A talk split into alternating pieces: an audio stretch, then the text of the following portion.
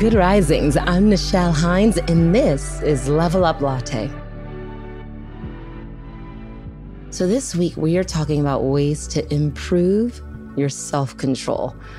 Now, this is a very interesting topic. There's so many definitions and ways that people define self control. We're going to go through that today, and we're going to find ways where you can harness your self control to become more successful. If you learn self control, you can master anything. That's an anonymous quote.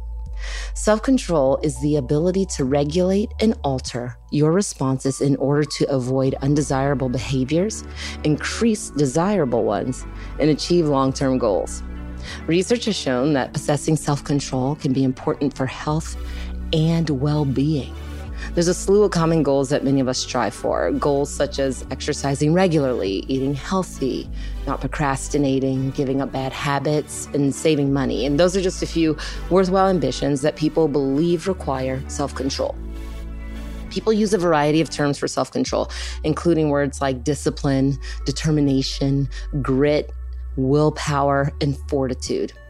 But psychologists typically define self control as the ability to control behaviors in order to avoid temptations and to achieve goals, the ability to delay gratification and resist unwanted behaviors or urges, a limited resource that can be depleted.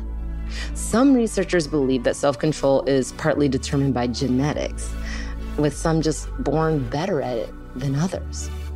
Self control is essential to success in relation to your daily habits, your character, your attitude, your emotions, and your actions.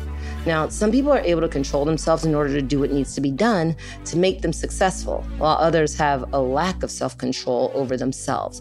We have that friend that tends to snap or get angry or behave inappropriately at times, and we all have that ability and we all can be that way.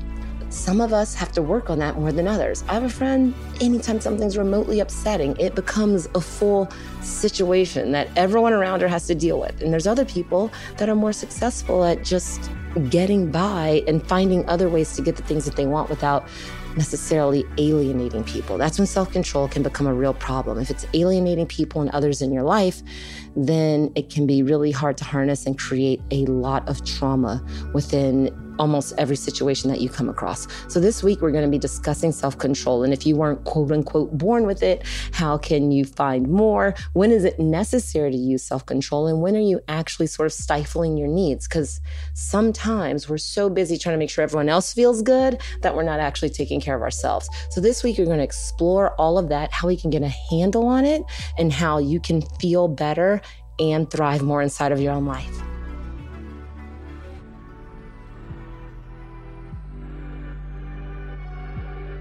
I'm Nichelle, and you can find me at Nichelle.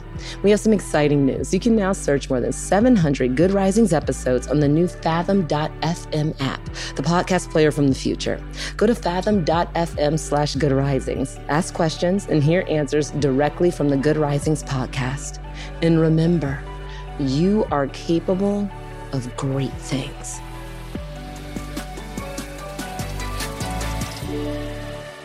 Good Risings is presented by Cavalry Audio.